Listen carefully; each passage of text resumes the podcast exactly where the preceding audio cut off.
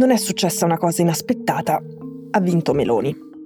O meglio, considerando come funziona il nostro sistema e che il vincitore, il governo, lo decide il Parlamento e non lo si scopre il giorno dopo le elezioni, Meloni è arrivata prima e ha preso molti più voti di chi è arrivato secondo. Stamattina il New York Times aveva questa notizia in apertura e ha scritto Meloni is prohibitive favorite.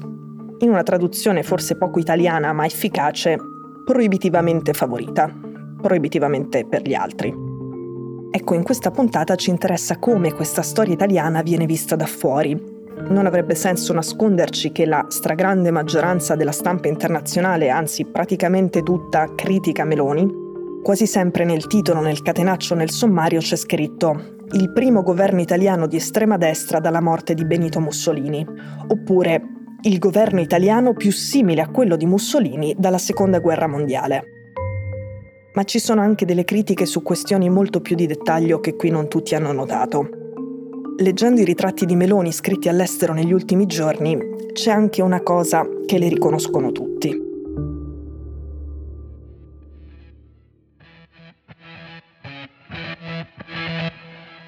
Sono Cecilia Sala e questo è Stories, un podcast di Cora Media che vi racconta una storia dal mondo ogni giorno.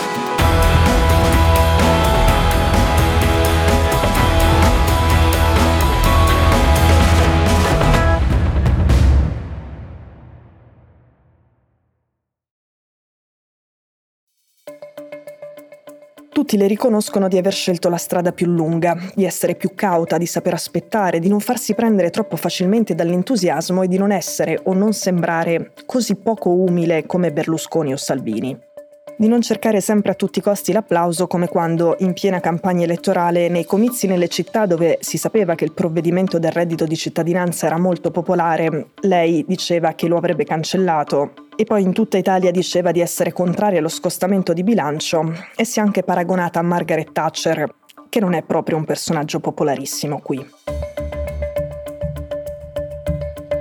Guardandola da fuori, l'Italia è diventata molto diversa in poche ore dal volto di Draghi al volto di Meloni.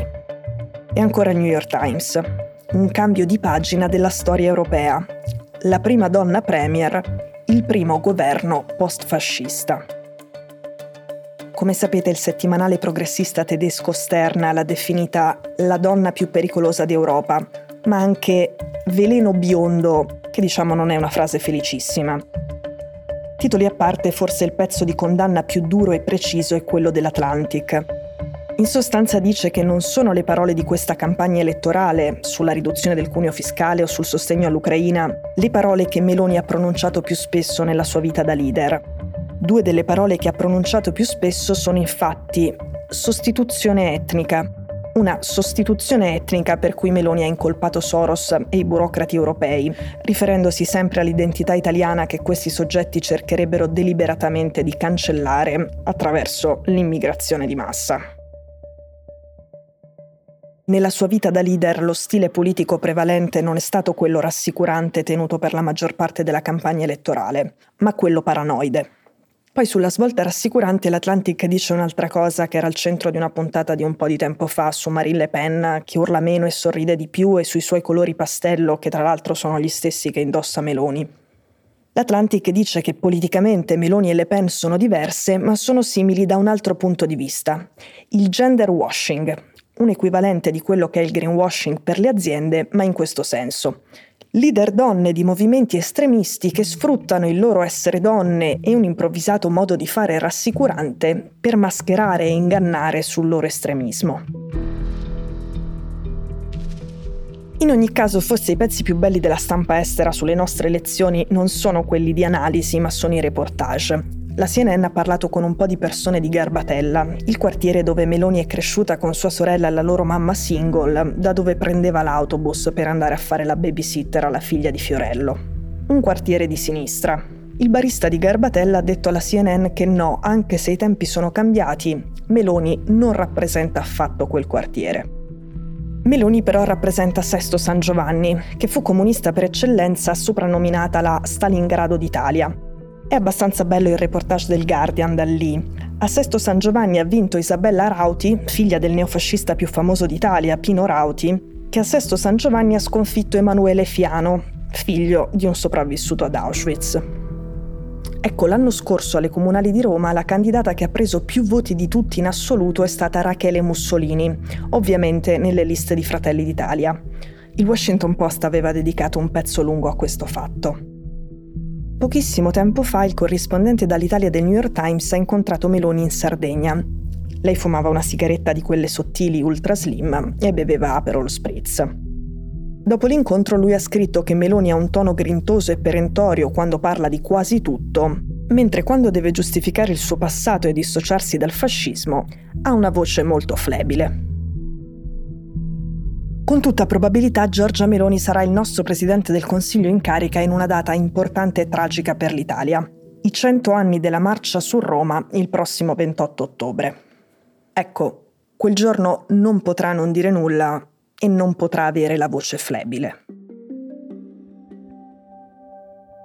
Poi ci sono una serie di testate che forse anche per i temi di cui si occupano maggiormente hanno un tono un po' meno cupo e un po' meno allarmato rispetto a quelle citate finora.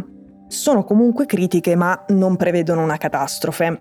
Sono testate americane ma soprattutto europee molto importanti che hanno un focus economico, il Wall Street Journal, l'Economist e il Financial Times.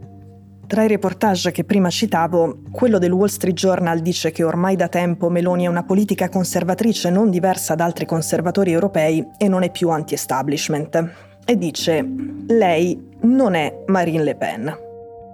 Questi giornali che appunto si occupano soprattutto, ma ovviamente non solo, di questioni economiche e finanziarie, sono anche consapevoli di alcune cose Innanzitutto che in Italia il Presidente del Consiglio lo nomina il Presidente della Repubblica e che ha di fatto voce in capitolo in qualche modo anche sui ministri come abbiamo visto alle passate elezioni. Sono consapevoli che i primi ministri italiani hanno di fatto meno poteri di altri primi ministri, altri capi di Stato europei, ma soprattutto ad esempio britannici o americani, e che i presidenti del Consiglio italiani durano in media poco più di un anno sono anche consapevoli che circa il 70% dei provvedimenti italiani non sono altro che attuazioni di direttive europee. Poi, Meloni è sicuramente una nazionalista e una sovranista.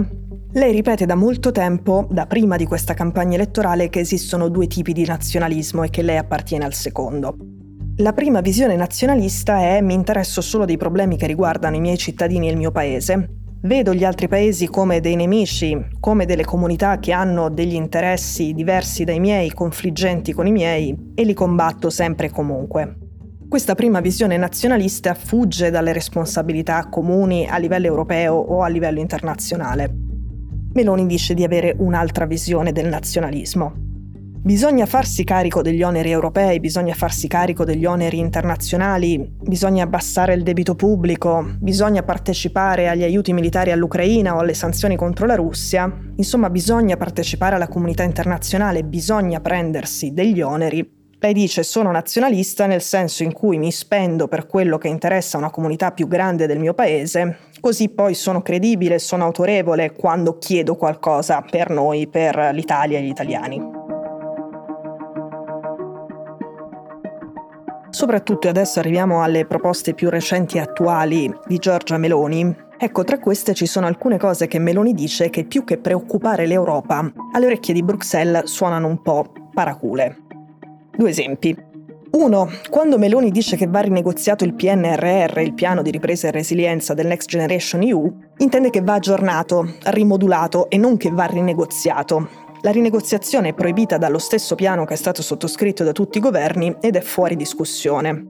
Con aggiornamento o rimodulazione invece si intende una cosa semplice e diciamo minima, cioè aggiornare le cifre sulla base dell'inflazione, altrimenti le gare per chi deve effettivamente aggiudicarsi i lavori di questo piano, gli appalti per uh, aumentare la banda larga piuttosto che costruire dei pannelli solari o delle pale eoliche, andrebbero deserte. Meloni dice una cosa piuttosto banale che non vuol dire una rinegoziazione, su cui sono d'accordo più o meno tutti, che stanno chiedendo anche altri paesi, quindi dice una cosa piuttosto banale ma prova a farla sembrare una mossa audace e coraggiosissima contro Bruxelles.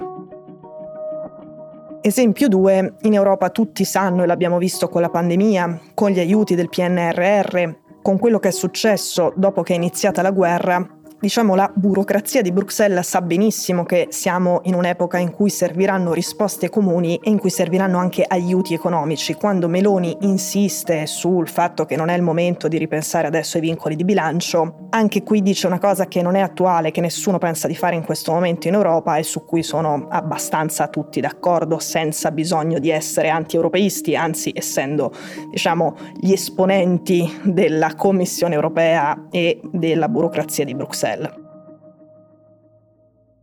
Ecco il problema che invece vedono anche queste testate che vi citavo poco fa, queste diciamo relativamente meno allarmiste, almeno per ciò che riguarda le questioni europee e le questioni economiche, il problema che vedono è piuttosto un altro. Sapete che due settimane fa in Svezia è andato molto bene alle elezioni un partito di skinhead che è l'erede della formazione neonazista locale, così come qui il partito di Meloni è erede del partito neofascista nato dopo lo scioglimento del partito fascista, cioè il Movimento Sociale. Sapete che in Spagna cresce il partito di estrema destra Vox, che ha tutto l'affetto e l'endorsement di Giorgia Meloni. Ecco, quello che preoccupa a livello europeo, più che le singole proposte nel programma di Fratelli d'Italia, è che l'Italia non è la Polonia, nel senso che l'Italia è un paese fondatore dell'Europa politica, pensata e incardinata su valori liberali, e che la vittoria di Meloni possa aprire la strada a molti altri partiti che la pensano in maniera simile e che in un momento storico in cui possono funzionare solo soluzioni comuni, il momento storico di una pandemia mondiale piuttosto che di una guerra in Europa, dell'inflazione che corre, la paura che faccia da prepista per un'Europa molto più disgregata di quanto non sia ora, in un momento in cui difficilmente ce lo si può permettere.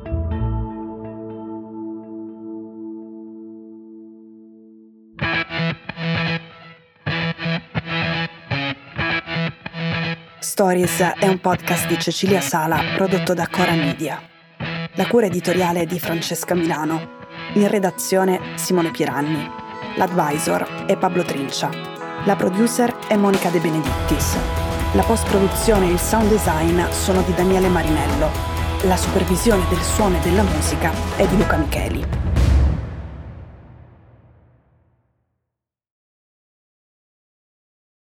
Questo episodio è stato prodotto e sviluppato insieme a Spotify Studios.